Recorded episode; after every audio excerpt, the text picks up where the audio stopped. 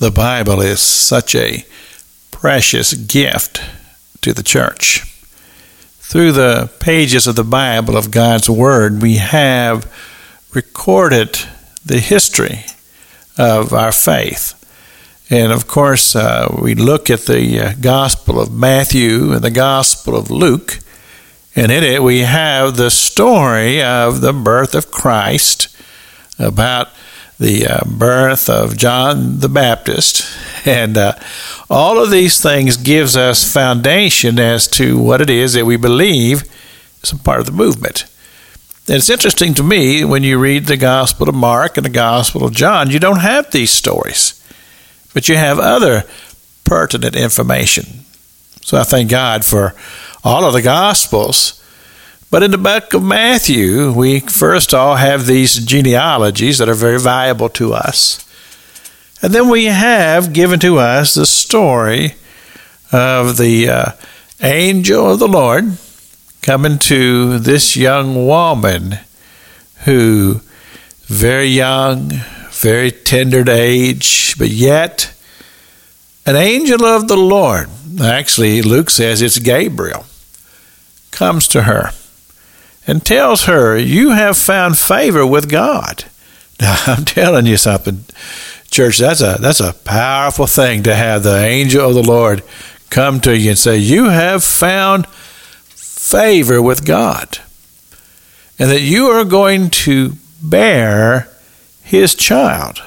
Now, I tell you, that's an overwhelming thing. And, then, and you read that account and it's uh, I find it interesting. This it says she was she was just stunned, and, and when you first read it, you think, well, she's just stunned because an angel has appeared to her, which I would be.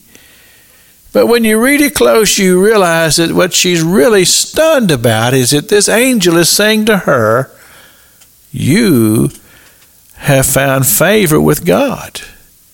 And this incredible thing is going to happen to you, and you're going to have a child, and he will be Emmanuel, God with us, Prince of Peace.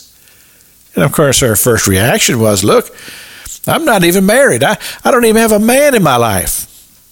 And that's when the angel declares to her, says, The Holy Ghost will come upon you. In other words, you will become with child born of the Spirit of God.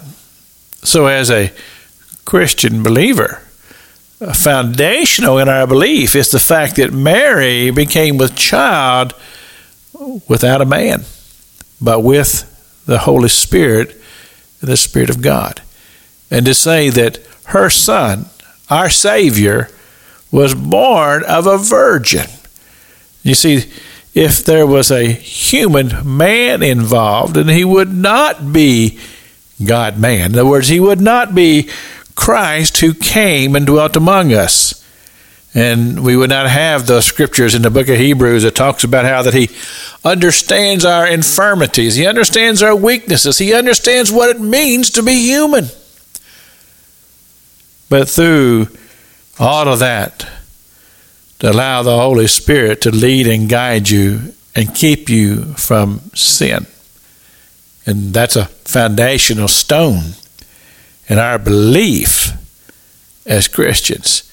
It's Pastor Jack King with the gospel with the radio broadcast.